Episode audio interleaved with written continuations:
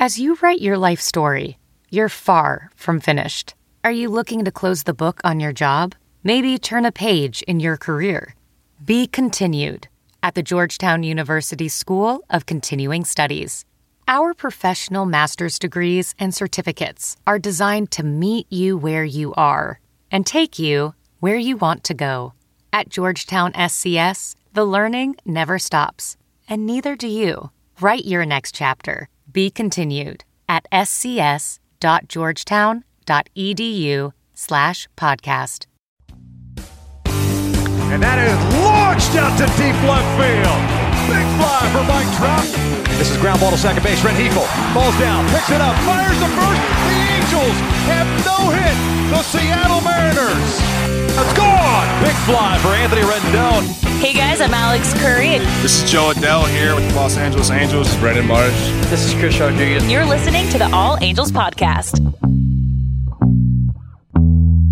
Welcome to another edition of the All Angels podcast. I am Dan Garcia and joined with the curator, and we are here at Halo Haven, uh, like we were last week, in the beautiful uh, Angel Stadium seats. So let's get this uh, podcast rolling again. We're going to review this week uh, our this last series out in Texas uh, against the Rangers. Not a great series when they were in Anaheim, so hoping to do better uh, coming up this series. And it started on a good note, getting Anthony Rendon and Mike Track Mike Trout back for this series. And I think we talked about it. The expectations are kind of high now because they're able to get these guys back in the lineup. Yeah, it's a projected lineup that you you want to see all together. You look like in the NBA trying to get like the big three yeah. all together yeah. and uh, seeing them back and uh, see what they can really do and kind of put together a streak. Yeah, so those guys were back in the lineup. Again, Rendon coming off the IL. Trout getting hit in Houston, missed the last three games. Um, luckily, never had to go on the IL, but he was back in the lineup. And Ohtani took the mound.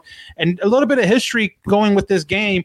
Um, Ohtani led at this point led the major leagues with home runs and started a game for the first time since the Great Bambino. That wimpy deer? Yeah, yeah. Oh, exactly, the Great yeah, Bambino. Yeah. Okay, I know who he is. Yeah, exactly. So first time since Babe Ruth that uh, someone either leading the league in home runs or tied with the lead in, in, home runs is also starting a game. So that was kind of the history behind this uh, start, and it just feels like every single time Ohtani takes the mound, some kind of history or some first, some kind of first is happening for one reason or another. So let's get to the game. Obviously, like I mentioned, Ohtani was up uh, pitching, but he got a little help early uh, by Jared Walsh. Jared Walsh hits this ball into right field. That's a base hit. Ohtani in there with a slide.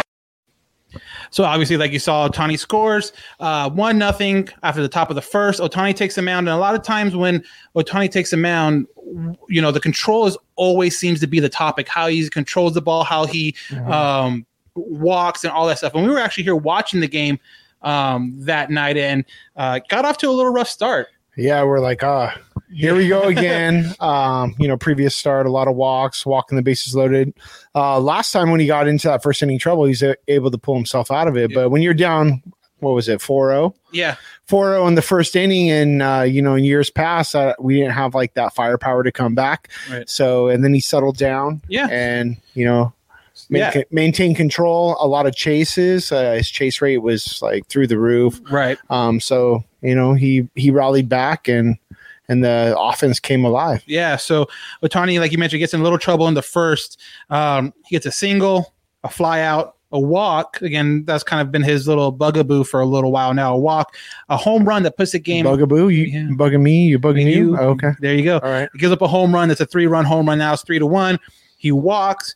He walks another guy, hits a guy, a sack fly. So at the end of the first, it's four to one, Texas and he's at 29 pitches. I think uh, Ohtani just feels like he needs to make things just more interesting. like I think it's just too boring out there for him. Like, right. ah, man, I could just go out there and do it, but let's make it more interesting. Right. So after the first 29 pitches, and remember in this game too, he's also batting. So at any point they take him out of that lineup, you lose the DH. Yeah, Maddon huge risk there, and Yeah. it actually it worked out. it ended up working And, out. and you brought that up before the game. You're like, okay, the, the DH spot, and I have to fill that, and you put yourself in a big hole. Yep. Having pitchers that you have to hit and things like that, and um, but it worked out, and Yeah. Maddon looked like a genius. Yeah, exactly. So- mad, mad, mad, Mad genius. Maddon, I yeah, love exactly. it. I love the unorthodox approach for sure. So he, like I mentioned, 29 pitches in the first inning. What were you thinking at that point?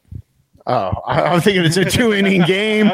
Uh, calling Chris Rodriguez in the third, Right, you know, exactly. and uh, but we talked about that. Like his pitch count leveled off like really Real quick. He had a he had a couple innings like less than five, and Later and it on, looked just like a normal pitch count. Actually, I think it was actually low. right after the, like a third inning, his pitch count was like at 39. We're like, oh wow, that's all of a sudden like, yeah, now he's like, almost manageable. averaging like a little bit over like ten. 12. yeah, Yeah. 12. So that was great. good. Yeah, and so he ended up helping himself in the second uh, with this play right here. in the first inning. 0-1 pitch is rocked into right field. That's damage, and two of those runs come right back.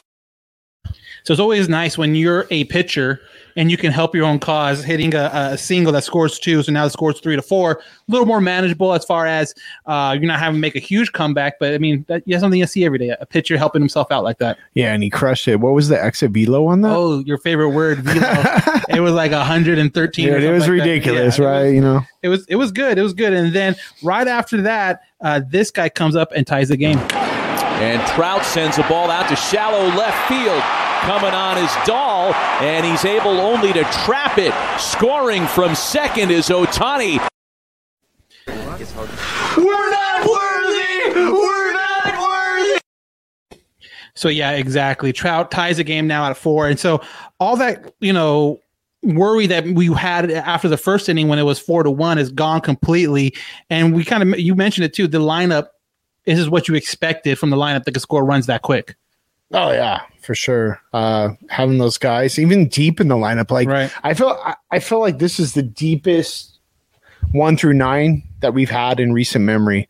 When you got someone like a Iglesias, you Mhm. know, up on the back end, you know, knocking in some runs, going deep, um, and even with Stassi back too, Right. and Stassi's putting up. We'll probably get to it in a few, but Stassi's putting up like JT, you know, Realmuto numbers who just got paid Right. Exactly. and we got a guy who's fairly similar and he's not he's not getting paid uh, we we we swooped that dude up from the astros a couple Yeah. years ago for next to nothing Right. A little trade here and there, nothing too crazy. But another guy that's been really helping out the lineup is Justin Upton. And then in the third, he does this. Leads things off in the Angels half of the third. A high deep drive to left, and the Angels have gone back out on top. Exactly. Upton puts him up by one, but that lead didn't last quick, or that amount of a lead didn't last quick because Albert came up right after him and, and went back to back. Exactly. Albert sends a drive well struck out to left center field, bidding for back to back. Wow, Albert 667 career home runs. So yeah, Albert hit 667. Um, and batting seventh. When you have Upton and I believe he's batting seventh, bat, having Upton and then Pujols batting six, seven in your lineup. Granted, they're a little bit older. Granted, you're probably not going to get like the batting average and on base as high as like obviously like in their prime, but it's kind of shown that these guys can perform um, at that kind of lower level, but be a solid like sixth and seventh guy in the lineup. yeah it's kind of crazy when you have someone like justin upton who is you know a perennial star um, and you're, you're not even counting on him to produce and No. then when he produces you're like Yes, That's just like that, you know, that cherry on top. And then you have Exactly. Pujols, who uh, they, um, I saw a comment today. I think it was from Maddon, who uh, said he's uh, he's like a Benjamin Button. Oh, So God, you're seeing that movie that. I want to go that. I, I don't know. He said it right. He's a ben, he's like a Benjamin Button. He's getting better with age. Yeah, He's starting to become younger again. And we were talking about that during the game. Like yeah. he looked pretty solid. He hit that one deep, and then he almost went deep again. Later, yeah. Yeah. So I don't know. And I like I don't. I'm a. Do you know why? I don't know. I'm not an Albert apologist in any Contract year. anyway. Yeah, contract year. He's trying to get that one year extension Yeah, with exactly. uh, somewhere, incentives. somewhere, sure. yeah. yeah, it's contract year. And it's funny though too because we kind of talked about a little bit during the game. Is like, what if he does put like a legit twenty-five home run, eighty RBI type of Like season together? 275 average. right? I mean, like yeah. Or Don't get crazy closer. here. Yeah, something like that. Like, does someone take a flyer on him next year? I don't know. Like, I don't know if it's gonna be the Angels. I doubt it's gonna be the Angels, but that that's something that'd be really interesting if he does continue to perform. especially when you have that 700 home run milestone. oh yeah, and whatever team. So you- you're guaranteed that he's he's going to get within Merch, prob- bobbleheads. Yeah, we're gonna yeah. yeah. for sure. for for some team. Like I don't know if it's going to be the Angels, but No, I think it's it's got to be the Angels or Cardinals. Right. I just don't see anything in between. he's he's doing it with like Milwaukee. Tampa Bay. yeah, that'd be oh Miami. He's you know he's down from there. So, anyways, so the third inning still wasn't over yet when Mike Trout comes up with this RBI hit. Mike Trout will be the next hitter. Swings at this pitch and lines this one over the head of the left fielder Dahl. Angels will get one run. Another RBI hit for Mike Trout. He's So he doubles in Kurt Suzuki to make the score seven to four. And oh, by the way, he missed the last three games, but it did not look like it at all. he's a he's a like like Texas Walker, Mister Ranger kind of thing, man. He crushes the Rangers. We saw the stats if you're watching any of the games. Yep. They kept on throwing him up there. He's like basically batting 500 lifetime against this team, especially this year. He's crushing it. Uh, I think it's most home runs against like a Single Texas team, opponent. like Oh, in yeah. modern baseball history. Something like when that, you yeah. combine like the Rangers and the Senators, Yeah, that's- uh, yeah, that's together. Like he's right up there, I think, with uh, Reggie Jackson. So, um, and you saw that ball. Talk about exit velo, There you go, dude. Chris is going to come around on that. I Dude, I God. hate By- the by- velo by, By word. the end of by the end of the season, Chris I is hate going to use. I hate the like velo. I hate all that stuff. But then, um, because I I saw that ball, I'm like, why doesn't he? You know, why doesn't he get to second or what was it? Like he didn't, you know. Yeah. And he's all that ball like was a So rocket, fast, yeah. and then all of a sudden Gooby goes on and he goes. Uh, velo. There's no way he can. Yeah, I was he like, got "Ah, too quick. God, yep, get outta here." exactly. Whatever. Me and Gooby on the on the same way. I know. There you go. So that all happened um, in the third inning. So at the end of the third, Angels are now up seven to four, and that was a really quick turn uh, from the four to one deficit they had in the first inning. It just it seemed like it happened really quick, but uh, the bats were firing on all cylinders. Again, Trout was back and he was performing. Like you mentioned, Ohtani would end up settling down after that rough first inning. He ended up going five innings pitch, uh, only getting with three hits, four earned runs. Again, that's all in the first inning. Um, two walks. Again, first inning. End up striking out nine. His pitch count was 75, so you thought he would have got a, gone a little bit longer in in the outing, but reports came out afterwards that I guess they used quote quote quote unquote a hot spot started to develop on his finger, and obviously with the blister issues, didn't want to push that too far, so uh, took him out after five. But was in line for the win, and obviously he got his first win since uh, like early 2019, which is pretty crazy when you think about it. Yeah, I don't remember this, but um, Nolan Ryan threw over like 220 pitches in a start and went like 12, 13 innings. So Yeah. I have no compassion. Yeah, uh, I, I got a feeling there's a lot of those kind of uh, It's modern day baseball. A lot of Nolan Ryan type yeah. of well, Nolan You did know, this back in the day whatever. kind of deal. So yeah, so he went five innings, good outing, something you can definitely build on. It just seems like after that first inning, he settled down. Now does this not even give him you know that first inning because a better team might not you know give up seven and bring you back into Oh, the yeah, game, for kind sure. of. So Ohtani was done after that. Uh, but the Angels were not done scoring after that. When you have Walsh coming up in the sixth, Here's Jared Walsh. Well hit to center field. Garcia back and he'll play it off a hop. Ohtani comes in to score. And Walsh again, we were talking about you know Pujols and and Upton, Iglesias. Walsh is you know sneaky. We talked to, or I talked to some people that are more like baseball fans in general, not necessarily uh, Angel fans, and he's still not kind of like on their radar. But Angel fans know what this guy did at the end of last season, and it seems like to really starting to bleed over to this year, and and that just again adds so much depth to this lineup that's it's pretty crazy.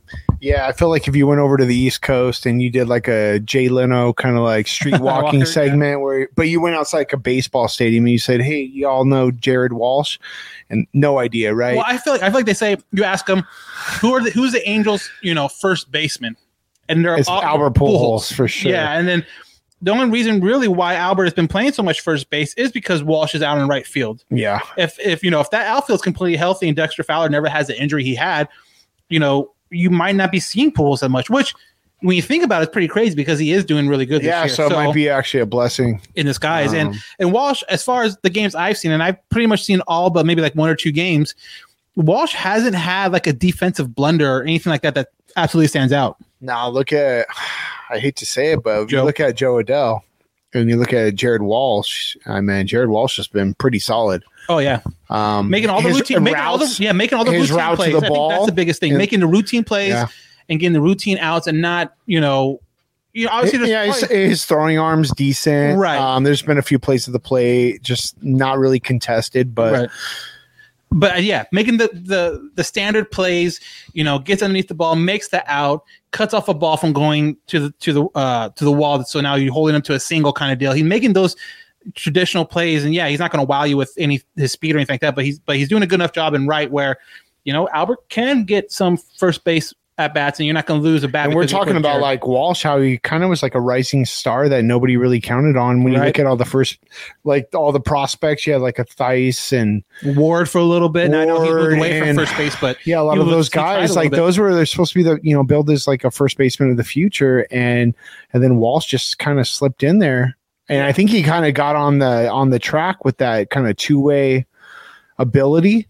Yeah, but Um, he stopped. I mean, and it's and that's not going to probably happen. No, because he stopped last year because of a shoulder injury. So they said, okay, we're just going to let you bat and focus on that. So Mm-hmm. that might have been, and even too, in the last series against Houston, they had him on um like the, that YouTube. I don't know, I didn't like that YouTube thing, but they had him like pregame on that YouTube uh, game, and they interv- they talked to him about it, and that's one of the things they brought up was, you know, are we going to see you pitch again? And he even says like, eh, I seriously doubt it because.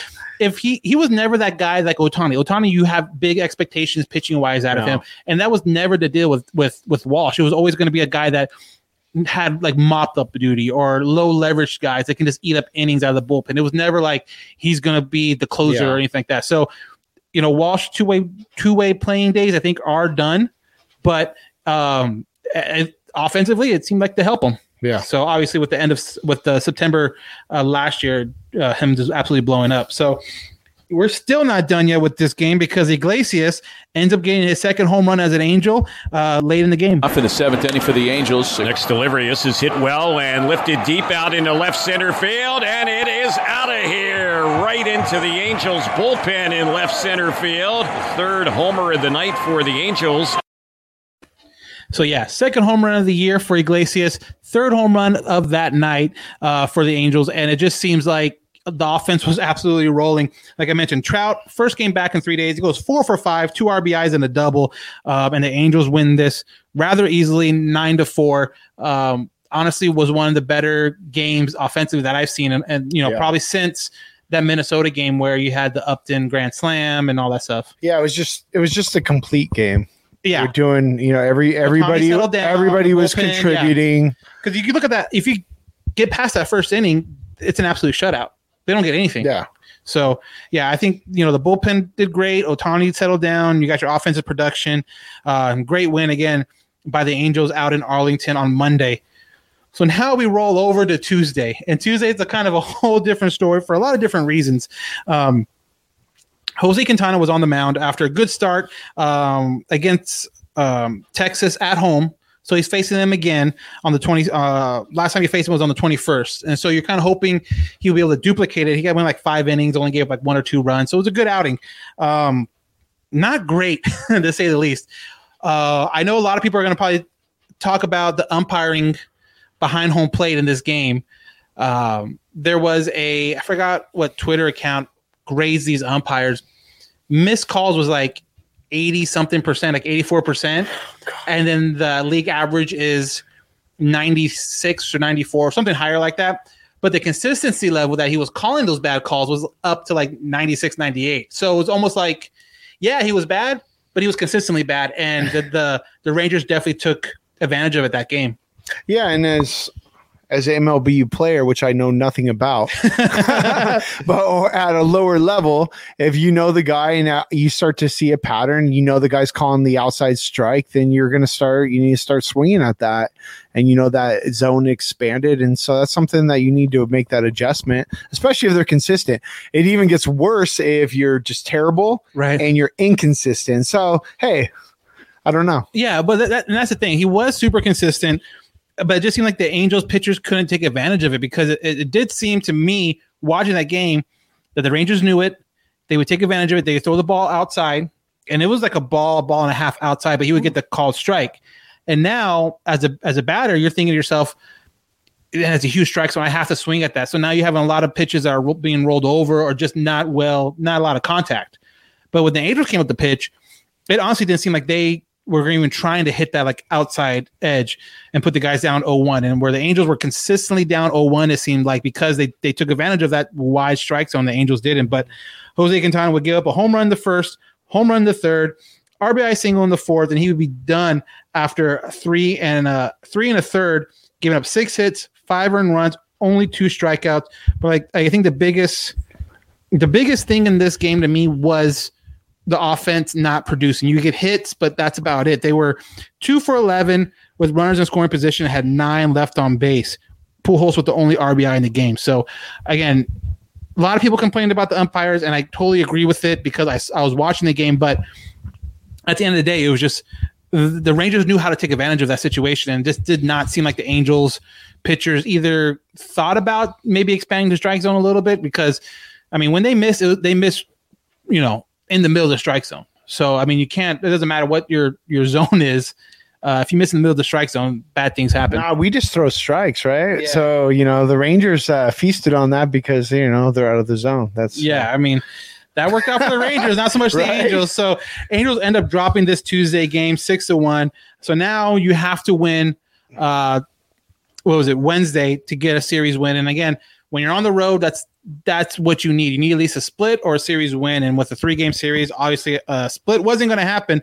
But the good news is, or at least you thought the good news is, Alex Cobb was on the mound because he had a bad outing last time, but you kind of figured, kind of like Bundy. At least this was what I thought going in being like Bundy and rebounding and having a good start. So you had Alex Cobb on the mound Wednesday against the Rangers.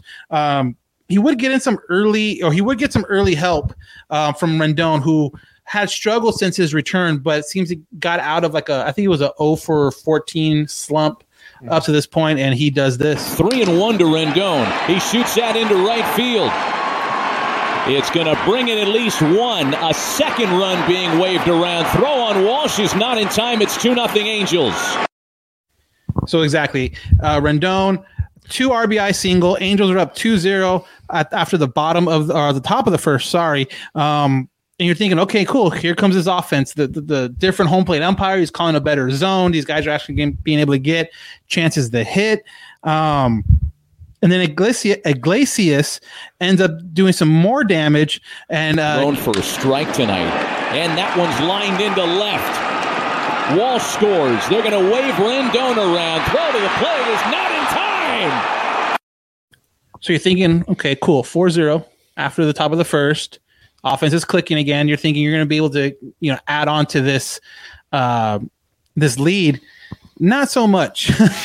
um, Cobb would give up one in the first off a soft contact, and, and granted, Cobb did give up a lot of soft contact on the, on on his hits. It's just I don't know. It just seems like the Angels have been bitten by that a lot this year so far. Soft contact in the gaps or soft contact in front of the outfielders. Yeah, I forgot who said it. It was uh, some MLB great. I want to say Yogi Berra, but they say you know like something you say hit them where they ain't, and that's exactly seems and, to be and that's pretty much like Angels, you have yeah. a shift. Um, you know, nobody on the left side, and then you hit a ball to the left. You know, Yeah, that would have been easily caught by third or short, and then Rendon has to go out, almost makes a remarkable play, but you know stuff like that. So I don't, I, I wouldn't blame Cobb completely. And and I heard Cobb's interview, um, post game interview, and you know obviously he's a competitor. He doesn't want to Yeah. get taken out, but he understood it and he respects Joe's decision, and he he kind of talked about like getting into it, like if he didn't pull him,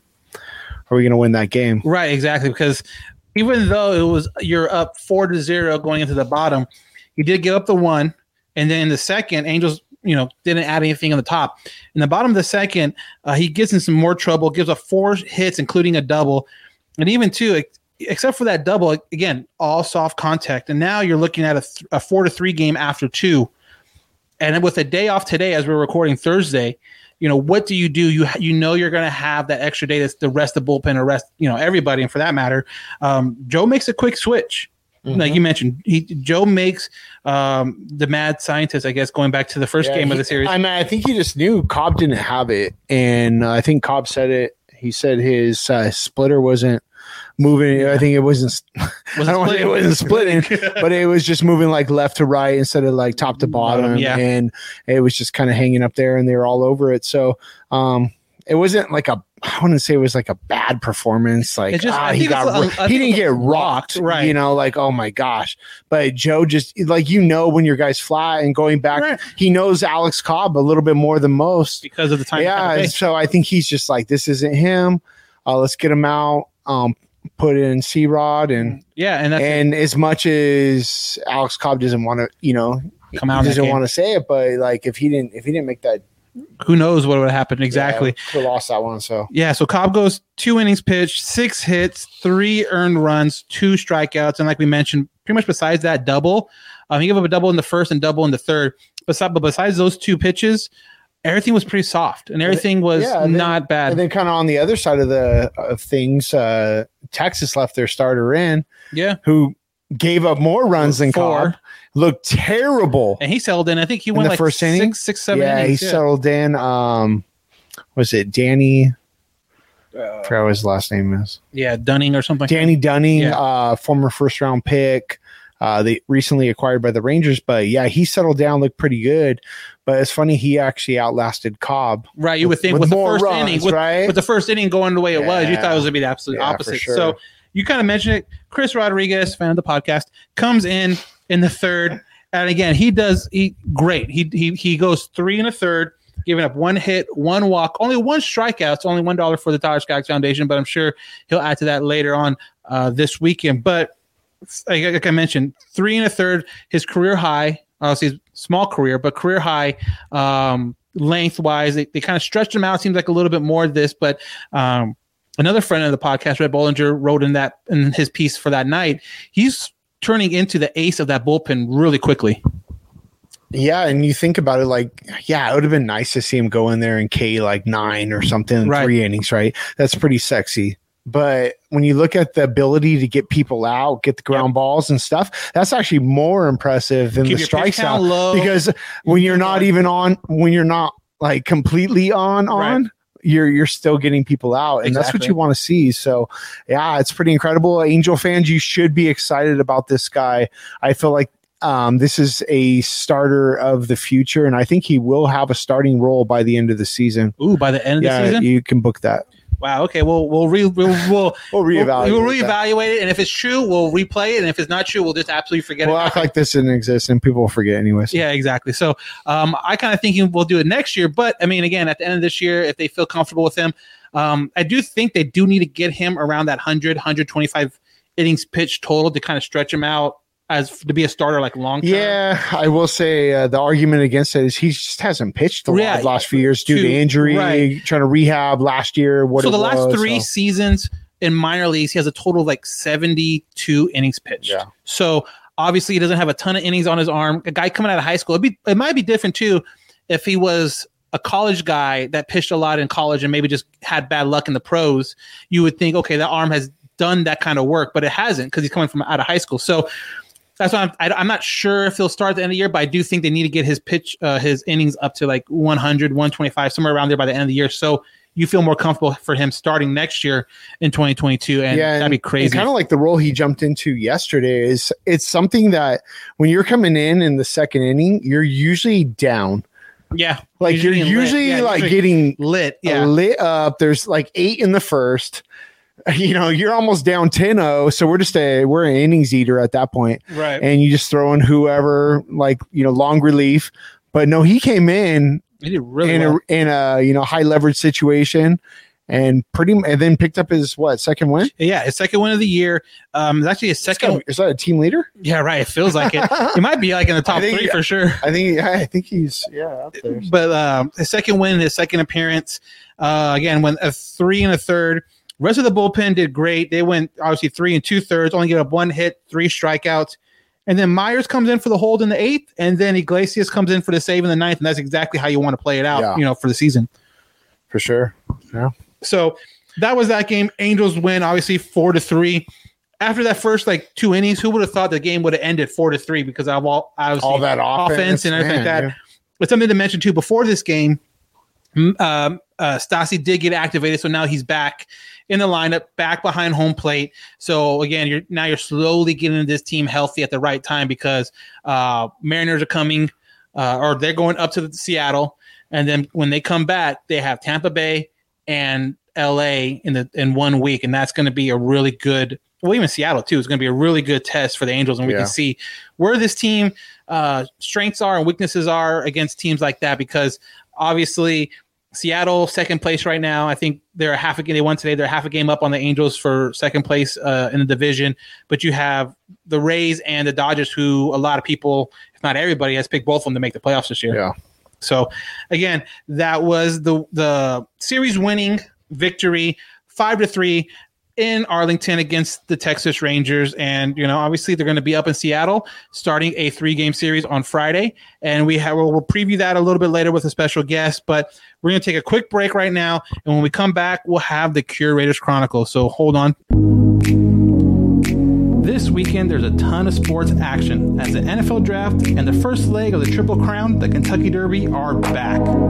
Get all the latest news, odds, and info for all your sporting needs, including the MLB, NBA, NHL, and all your UFC MMA action. Before the next pitch, head over to Bet Online on your laptop or mobile device and check out the great sports news, sign up bonuses, and contest information. Don't sit on the sidelines anymore, as this is your chance to get into the game as your team preps for their playoff run. Bet Online, your online sportsbook experts.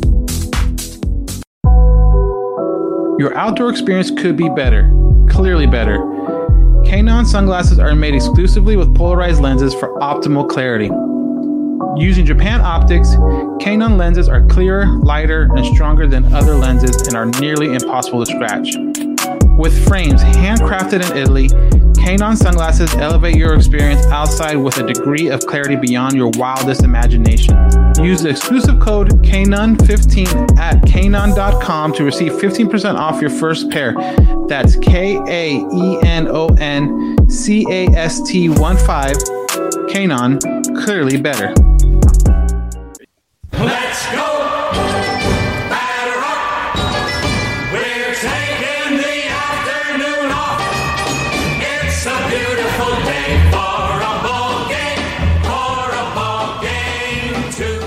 It is a truly a beautiful day for a ball game, except for the Angels are off today. It's warm too. It's warm. warm in Southern It's starting to feel like spring's and uh, summer's approaching. Right. But it's the curator here with another edition of the Curators Chronicles. As you know, we look at different uh, memorabilia, uh, things that add to the absolute fandom of the greatest team in MLB with one championship. it's okay. Uh, we still uh, will stand firmly on that on that fact. But today we feature something that's a little bit different, and um, one thing that we've always prided ourselves uh, in Halo Haven and the All Angels podcast is that we like the fan sided approach. We like things that are created, they're organic. Um, One of a kind kind of stuff. yeah, kind of stuff that you can't go buy at the gift shop. It's not mass produced in China. It's something that's truly original, and we like being part of that community, building partnerships, and um, and doing collaborations and whatever may be. And so um, we were blown away by something that was presented to us that kind of came out of the blue. Uh, we we made a mention almost a year ago, and it was kind of like, hey, you know, you should do this, and and um, and then fast forward a year later, uh, someone hit us up and said they had kind of a fan creation and a tribute, and so we met up with someone known as the baseball artist. His name is Jose Seja. And he came over to the Haven Monday night, and we hung yeah, for the game. out, kind of talked baseball for a while. But we knew uh, a presentation of a gift, which is incredible. I never thought we'd be in that position where people were presenting a gift to us. To And be fair, he mentioned it. He's like, "Yeah, I should mention. Uh, I have something to give you guys. That's why I want to come over." Like, Yeah. yeah, okay. and so we were trying to figure out like a time to meet up and then so he drove all the way out from santa ana on a monday night and so we really appreciate that and beyond that uh, this guy has true talent and what he does is he uh, creates tribute balls so it doesn't always have to be a major league player but it could be someone like your dad for father's day or something like that but he uh, hand draws Yeah, That's that. sketches baseballs Yep. And it is incredible as you're going to see in just a moment. And so we were just blown away by the, his talent, and he's done some collaborations with professional baseball players. Just to name a few, I know he's done like a Jaime Barria, a Keynan Middleton. He's also done a Fergie Jenkins, Hall of Famer. Done quite a bit. Yeah, so it's just the list goes on and on. And so we're so honored that he was able to um, give us this ball in tribute to Halo Haven, the All Angels podcast, and more importantly, in memory of our uh, late friend and um, and brother Jonathan Magdaleno. So he came over here. He printed, presented this ball. We were just I don't know about you. I was like I knew I knew what was coming, but I didn't know what was coming Right. until you actually saw it and felt it. And so if you're watching online, you're gonna see that ball right there. Yeah, we're on And- YouTube and look how Facebook and our it's, Twitter. uh, it's incredible the likeness and the detail yeah, that he put in to this baseball. And so he takes commissions. Uh, he's pretty popular. So it takes a little while, but if you go to www.thebaseballartist.com, he can he's also on Instagram, Facebook, Twitter, all that ba- good stuff. The baseball artist on Instagram. Um, from there, again, he'll have his website link there. You can DM directly from there uh, to talk about what you want, what you're interested in. He'll give you a price. I'm not going to sit here and say that we know exactly the price because I don't want to be like, oh, well, they told me it was this much. So um, use promo code. Yeah, exactly. We don't have that yet, but definitely give him a look. If you're interested, definitely reach out to him, see what he can do. Uh, I know he because he kind of mentioned it here. He is getting kind of bombarded with a lot of requests right now, so the wait is a little bit long. But just like anything in life, if you're willing to spend a little extra, he can get a little rush order on it. That's for sure. Yeah, and just looking around like you know what's in the garage and things like that, like signatures of this player and that player, like that stuff's cool, but there's nothing as meaningful as this. And Absolutely, yeah. yeah. It's just like you know, it's uh, it's just like a one of a kind piece, and I just think that's what it's all about. So if you have a loved one, or if you have a favorite player, whatever it may be, um, he's he's your guy. Oh, absolutely. And then too, um, go on his Instagram. He has the pictures of all the stuff he's done. Like you mentioned, he's done uh, baseball players from different teams. He's done family. He's done even with Alex Curry. She had a dog that passed away. They even put a family pet on there. So. I, pretty much anything you can think of, anything you have an actual picture of, he can throw it on a baseball, and and the work. I mean, you can see it again. We're on our YouTube, our Facebook, and our Twitter, or, but even the photos from there don't do it justice because we saw a lot of his work before he came over and we kind of understood what he did. But when he actually gave us the ball and we're actually kind of look over it, it's like it, you have to kind of look over it two or three times because each time you do, um, there's another like detail that you did not see the first time. Yeah. Yeah, exactly. Yeah, From- like the ink pops. Yeah. And the ink, like when we took the case off, it was just like, whoa, the ink is there. so yeah, this guy's incredible. Uh, he also, um, I think he thought from like our post that John was a big Periwinkle uh, fan of the Periwinkle, the Disney era, which he was totally not.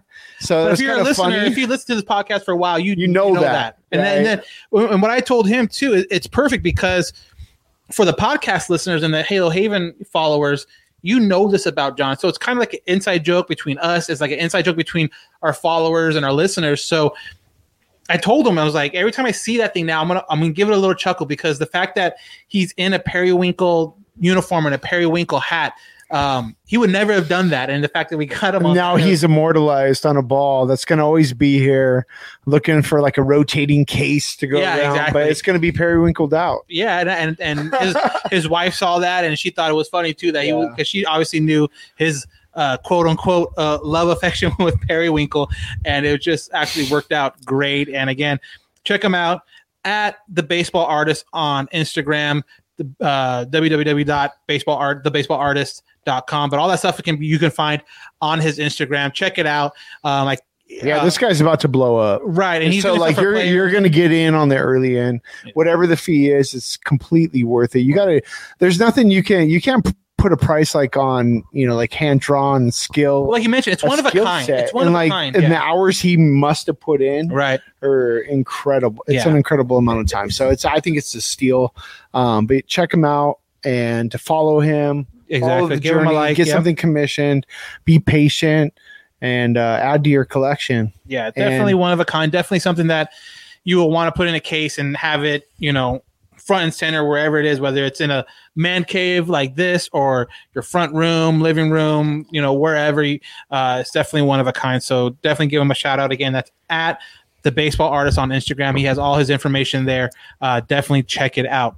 But if you are watching uh, live, uh, yes, this is a Palm Springs Angel actual game worn uh, jersey. Oh, if you're, I think you're you probably wondering that, but um, I'm wearing a hat that accompanies it. But the PS with the palm tree, uh, classic um, as they come. Exactly. My uh, California, the California Angels minor league affiliate for many of years from the early 80s through early 90s. So Tim Salmon, all those guys came through Palm Springs. A lot of and- O2, yeah, like, and also World the kinda guys. spring training uh, site uh, for many years let me- until they moved to Tempe. I'm about to say, let me ask you this. So when they were in Palm Springs and they had spring training there, obviously there wasn't a whole lot of teams around them then, right? No, they had to travel from Arizona. Or from Palm so Springs like to Arizona? or to Palm Springs to Arizona. So like a team like I think the Giants were out in ah, what's way out there? What's past Tombstone?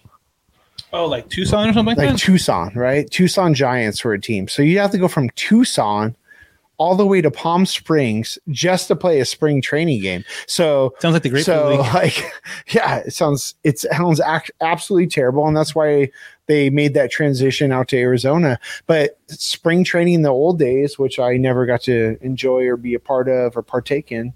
Um, it was so relaxed. Like you could just Right. walk up from what I heard and you see like someone like Nolan Ryan or whoever, and it was just so casual. And it's like, oh, here's a bat. Right. Here's this. The Tokyo Giants came and scrimmaged and they're Sadaharu. Oh, the so that's probably one of the things, too. Just throwing out in, yeah. stuff and it was super chill. And then we now we think super, spring training is like still that and it's become so much more corporate. In the last, like, it's in the last, like, three years, it though. Still like, has last, like- maintained that for the I most think part. it, it, the last three years it has because I remember Yeah. our first time out there as Halo Haven, um, even before we started the podcast with Johnny, uh, it was it was like that. I felt like you had that feel to it where it was like real intimate and you can go up to players stuff like that, and then you can gradually start seeing the the the tickets, the tickets go the- up, yeah. the prices for you know beer, The and- and- access, right? yeah, so, yeah. um, but that's not gonna stop us from going next year. So we'll be right out there in Tempe, uh, spring training 2021. You can book it. So that is another edition. As I get his music queued up of the Curators Chronicles. Let's go! Batter up! We're taking the afternoon off. It's a beautiful day for a ball game, for a ball game too. So obviously, like we mentioned earlier, the Angels are heading up to Seattle to play the Mariners, and this could be a really good matchup because the Mariners are doing really good. They're kind of slowed down a little bit, but we'll see how it goes.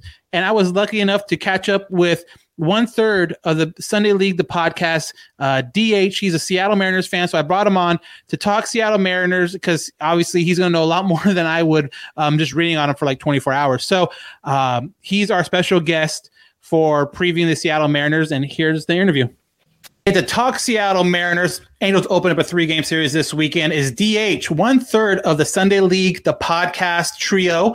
Um, obviously, repping the Ken Griffey hat, love it, and the Sunday League podcast shirt. Um, but you're a Seattle Mariners fan out of the three of you, so I figured you were the perfect guy to have on with this series coming up. How you doing?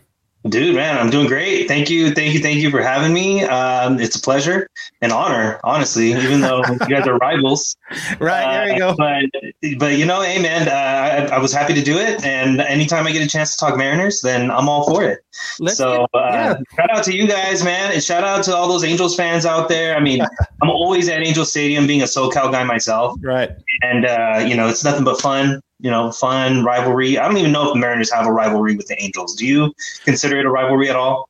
I honestly would consider, and it's funny too because Rube, an- another guy that's on the podcast with you, is a Dodger fan, and I would actually even consider Seattle more of a rival than than the Dodgers, just because of strictly the fact that they play more. It means more in division than the Dodgers. Dodgers is like a fan. Dodger Angels is more of a fan rivalry, I believe, than an actual on the field rivalry. But a baseball rivalry. Yeah. yeah, if I had to rank the Angels rivalry, I would probably say because of everything that happened, probably Houston, even though the Houston hasn't been in the AL that long, but like Oakland's right up there.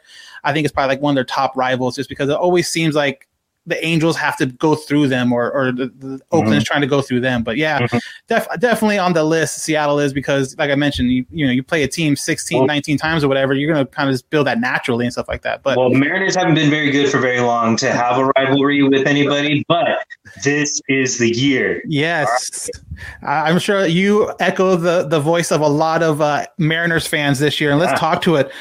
Talk about them off to a hot start. I mean, they were in first place for a really long while until um, you know, obviously Oakland started uh, heating up. What was working good for them? What is something that maybe even surprised you coming into the season? Uh, the pitching staff, especially the bullpens, kind of really held it down. I figured the offense was going to struggle a little bit here and there. I mean, you're definitely going to get some offense out of Mitch Haniger, you know, especially since he's fully healthy now and going back to hopefully his pre 2019 version. And uh, Ty France is a guy that they picked up from San Diego, but it's not necessarily because he wasn't a good player in San Diego, um, but they just didn't have a, a spot for him. And considering that they signed Manny Machado to play third base, that was Ty France's position. And, you know, they tried putting him in different spots on the field. And, well, they had a chance to pick up Austin Nola, our catcher, and um, and they made a move for him. And so they gave us Ty France, and he's got a really solid bat. So just as a Mariners fan, because I follow that team, I knew Ty France was, was going to be a solid bat. And but aside from him, aside from Haniger, and aside from Kyle Seager, it's been it's been pretty inconsistent. So it's it's about what I expected from the offense, but the pitching staff, the bullpen has been a really nice surprise. And we got a guy that you might be a little familiar with yourself by the name of Keynan Middleton. Middleton. Yep. Yep. This guy's Fans know him very well. Mid to upper 90s, doing really, really well, well for us. He's been a nice piece for us. And I mean, Kendall Graveman's another guy that we got, um, you know, from Oakland, but a good guy that, you know, throws heat at the back end of the bullpen. And Rafael Montero from the Rangers, another guy that throws heat. And, you know, we're just taking all these little pieces from all the different teams in our division and putting together our own little AL West super bullpen. And Right, so and that's been working out real nice.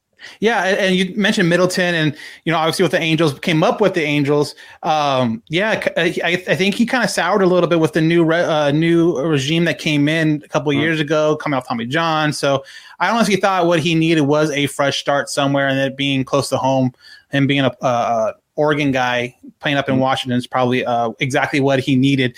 So talking about starters and, and pitching, one of the acquisitions you guys got this offseason um, to come back to Seattle was uh, Paxton, and obviously he's done. How is that pitching rotation looking as a whole um, with some of these injuries that are now popping up? So, um, you know, you kind of figured that the Big Maple was going to take a spot in that rotation. And uh, you kind of plan for those types of things, hopefully, when you have that six man rotation. And so he goes down. All right, well, next man up, you got Nick Margevicius, who's kind of been a long man in the, ro- in the bullpen. And now you have him filling that spot. But his first start, filling in for Big Maple, he goes down with shoulder injury. And so Mariners are going to stick with it. They're going to stick with the six man rotation. They believe it's the key to success. It's the key to get them out of the cellar in the AL West.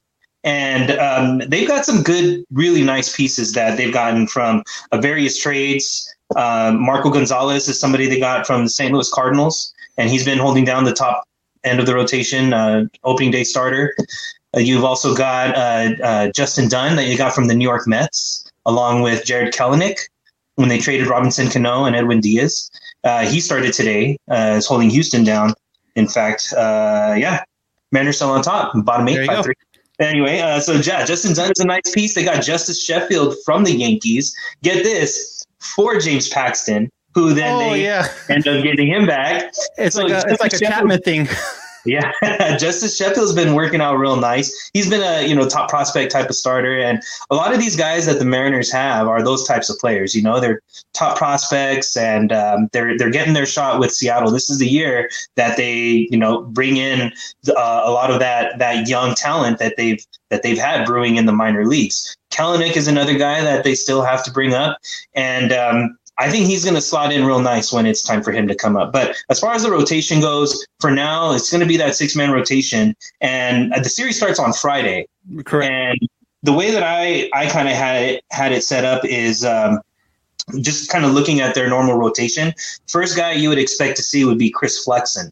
And Flexen's a guy they got from Korea, or when he, he was pitching in, in Korea uh, in the KBO. So now he just came back to the to the states and uh, shut the Red Sox down for solid seven innings of one run ball.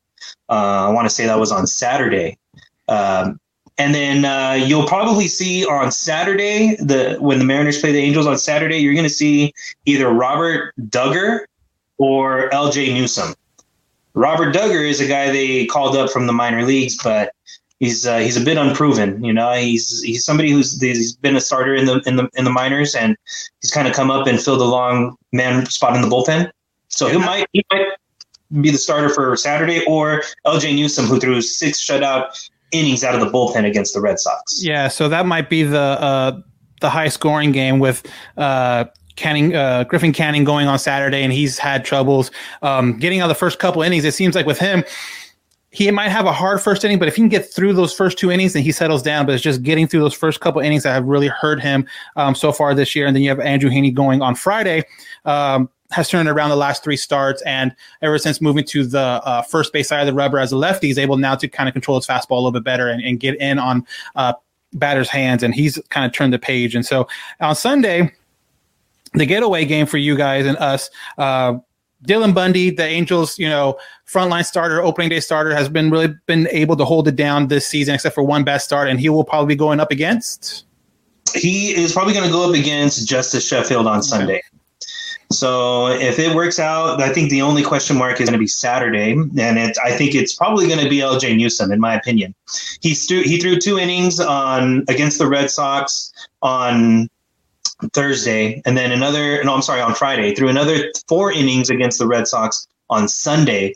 So he would be lined up to be starting on six days of rest, or on the sixth day, actually, if they end up going with him. So he's uh, he's somebody to look out for. But again, you know, with with Seattle, their offense, it doesn't matter who you're throwing up there. You just got to shut down Haniger, France, and Seager. Those are three And- guys that are Those are the damage. three guys. Yep. And Kyle Lewis is coming back from his injury, and he still hasn't caught fire just yet. Eventually, he will.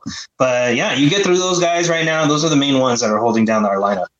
Yeah, and Seattle just seems to have a lot of these young guys. If you heard about for a while, you know, especially being in the AL West, you kind of hear about, and you see a lot of the minor league guys playing against the Angels minor league guys, especially here in Southern California. And now you're starting to see them pop up or getting on the brink of popping up. Um, Long term future for these guys, you know, obviously trades and all that stuff can happen after at any point. And so some of these guys obviously might not even break in with the Seattle Mariners, but kind of, you know, how do you how do you see them, you know, two years from now, three years from now?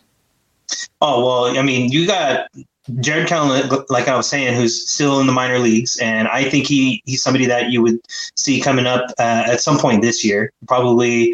If not by September, then probably before September. Uh, another guy that you have is their catcher, Cal Raleigh, who's already known for his defense, and his bat's starting to come around a little bit.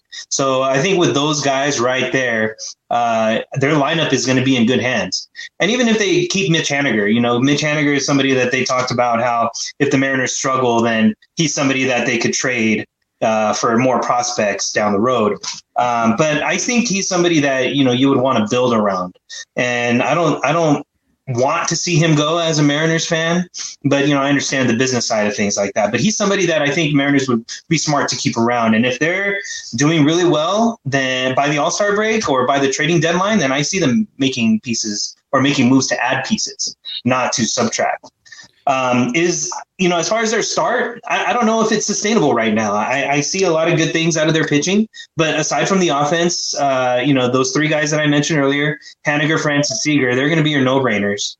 Kyle Lewis had a really good year last year, won the American League Rookie of the Year, but it was a shortened season, right? Right, you know, right. how much uh, how much clout do we do we put on that? And so I want to I want to see him in a full year and see what happens.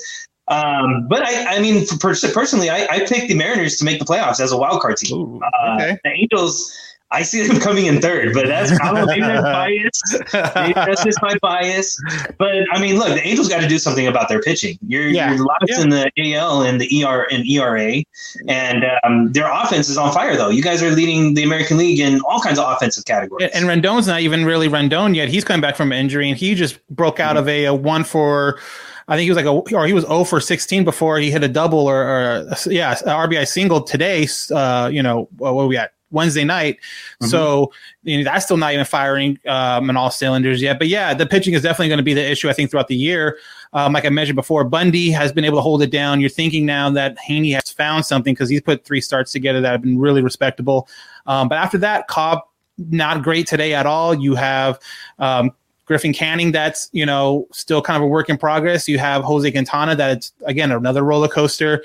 Um, you have Shohei, which is great. Everyone loves it, but the, the end of, at the end of the day, you're you're hoping he stays healthy. But uh, because he can, I mean, he can play lights out just as much as anybody in in the major leagues. He has great stuff. It's just you know, uh, he, he pitched a couple days ago, and then the, the word is that he kind of had a hot spot, you know, forming on his hand, having the blister issue again. So, yeah, I think that's definitely the Angels' kind of um, question mark. It's the pitching and even some parts of the bullpen, also, especially the, that uh, middle part.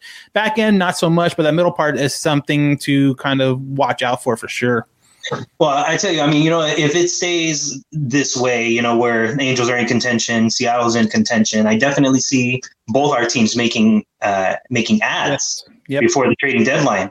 Uh, one guy that's out there that a lot of people have been talking about, uh, if the, his team continues to struggle, is Max Scherzer. Uh, I don't see the Mariners going after somebody like him, but I definitely see the Angels making a move. What do you think of your chances? Say your guys are still in contention of adding somebody like Max Scherzer. I think they'll add somebody. I think Max Scherzer is, is going to be a hot name by a lot of teams. And again, it's going to come down to one of those kind of with, with, you know, trades, especially when Snell was kind of the hot name this offseason. It was about what you can get for him. And then when you put the Angels farm system and prospects that you that they have to offer compared to a like a super farm system like San Diego, you're never going to get Snell. And it's the same thing with Scherzer is if another team with a better farm system really, really wants him, it's not going to matter what the Angels put up to get him because they're just they're not going to be able to compete. Um, Jo Adell might be untouchable. Brandon Marsh, um, not untouchable, but pretty close. You're seeing what Chris Rodriguez can do right now in the majors. He's I'm guessing going to be untouchable after um, performance today.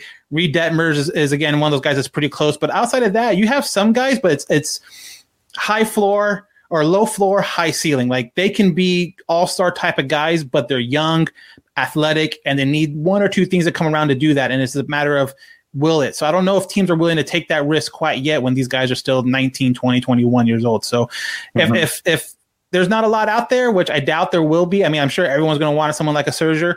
Um, but if the Angels are in it, they got to hope that someone that is also in on it don't, doesn't have a better farm system because you know the Angels farm system isn't exactly loaded like some of these other teams are.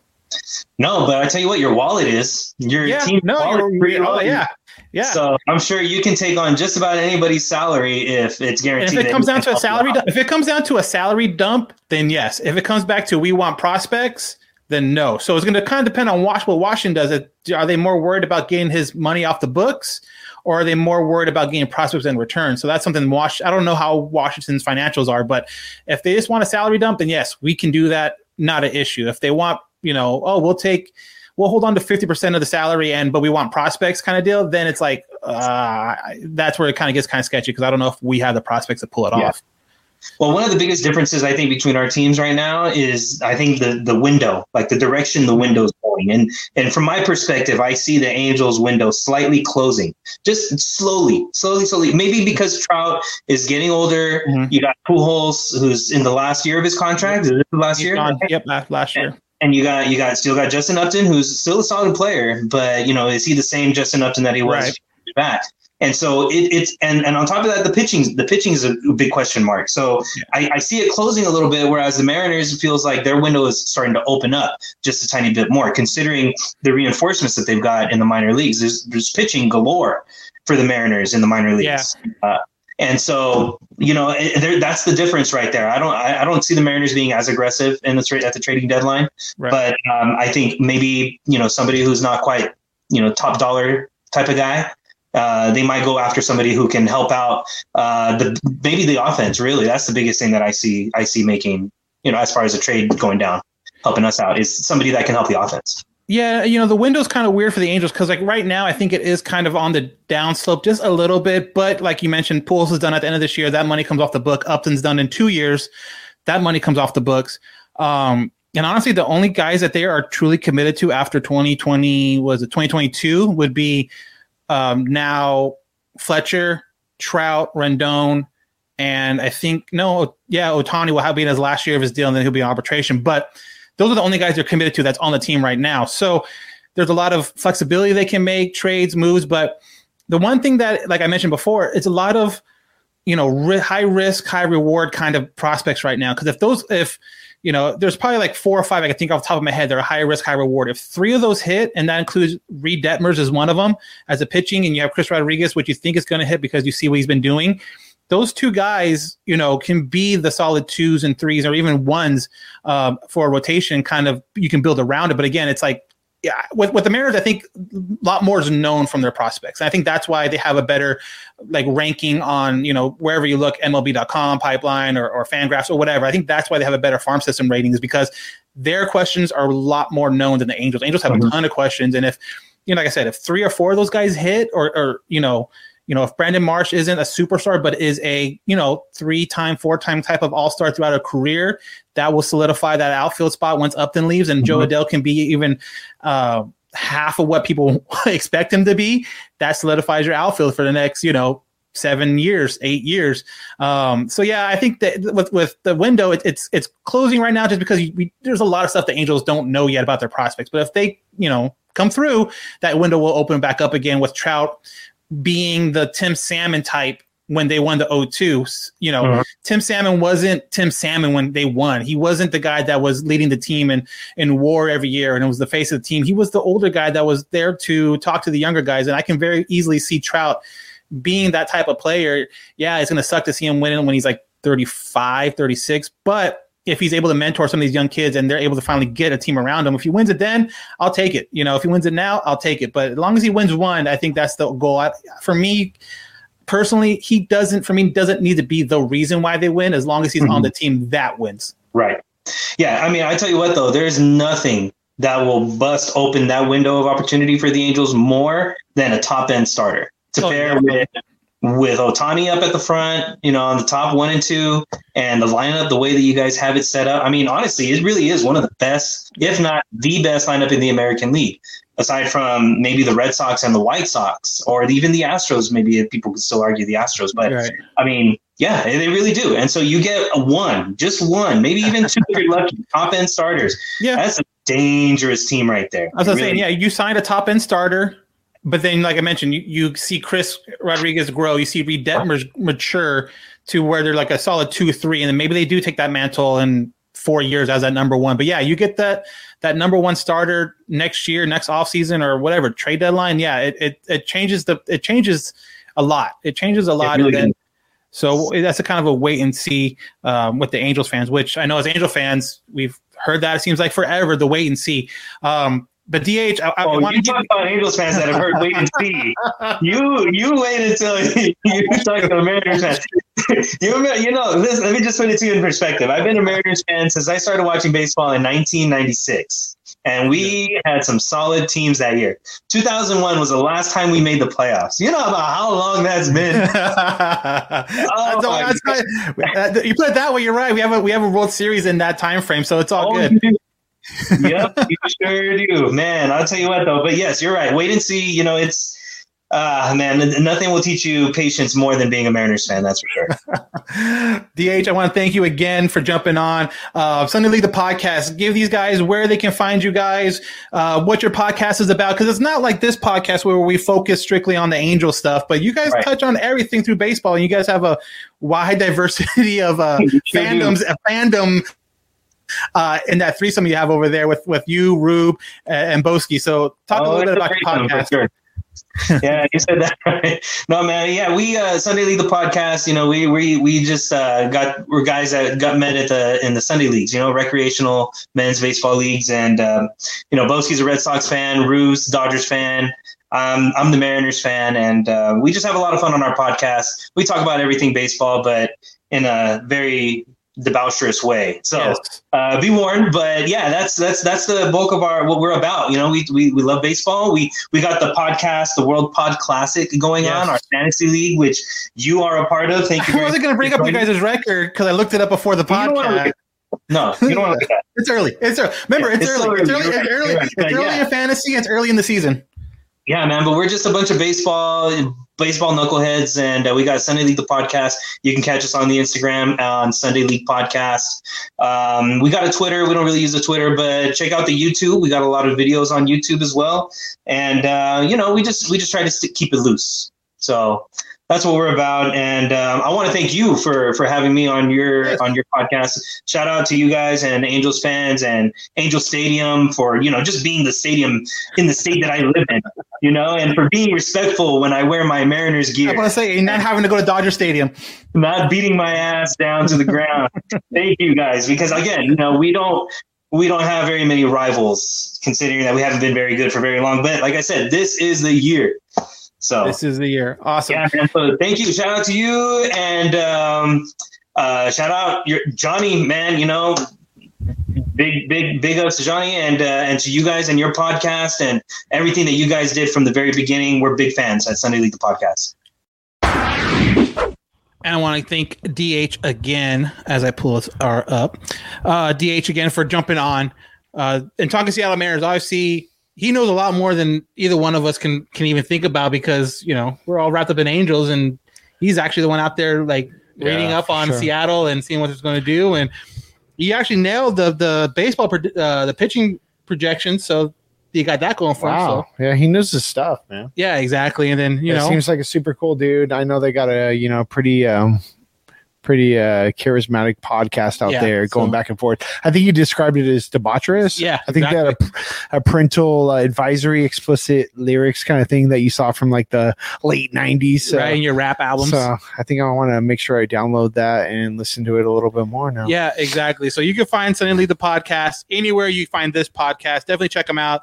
Um, it's more like I mentioned, more of a like a baseball type of podcast than a team specific podcast. So it's always good to mix in one of those um, type of podcasts. But that's going to wrap it up for this one. Um, again, follow us on our social media, uh, Halo underscore Haven on our Twitter, Instagram, Halo Haven on Facebook. Um, you know, rate, review, subscribe on our uh, iOS or Apple Podcasts, and then also subscribe on um, Spotify. We're all over the place, and uh, you know it's it's so far so good for Angels. Uh, we're right in it, and we'll see how this next week goes. Our next podcast will be Sunday night.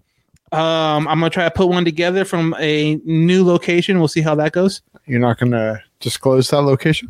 Maybe when I do the podcast, I got to see how the ho- hotel Wi-Fi is first. it might be it might be a uh, audio only podcast. I got to see when I get there, but.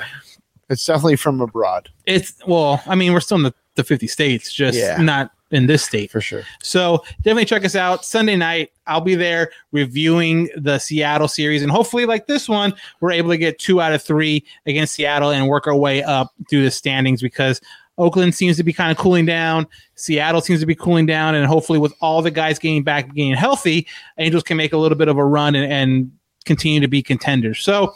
Again, thank you everyone for watching. Thank you for everyone for listening. We really appreciate it. Again, tell a friend, help us spread the word. Um, I am Down Garcia. I'm the curator. And this has been another edition of the All Angels Podcast.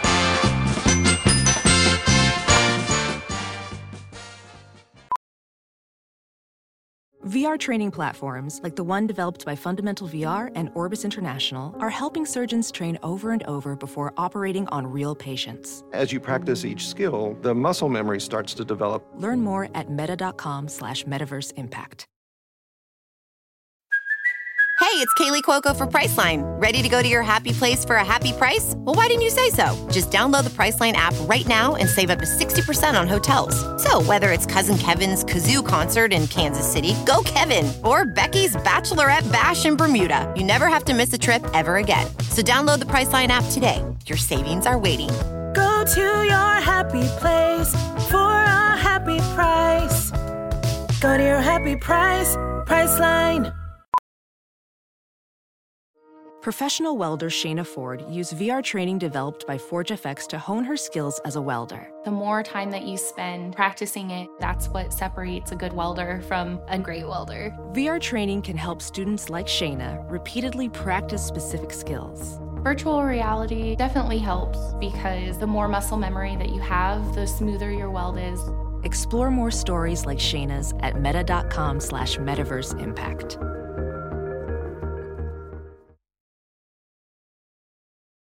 CarMax is putting peace of mind back in car shopping by putting you in the driver's seat to find a ride that's right for you. Because at CarMax, we believe you shouldn't just settle for a car, you should love your car. That's why every car we sell is CarMax certified quality so you can be sure with upfront pricing that's the same for every customer. So don't settle. Find love at first drive and start shopping now at CarMax.com. CarMax, the way car buying should be.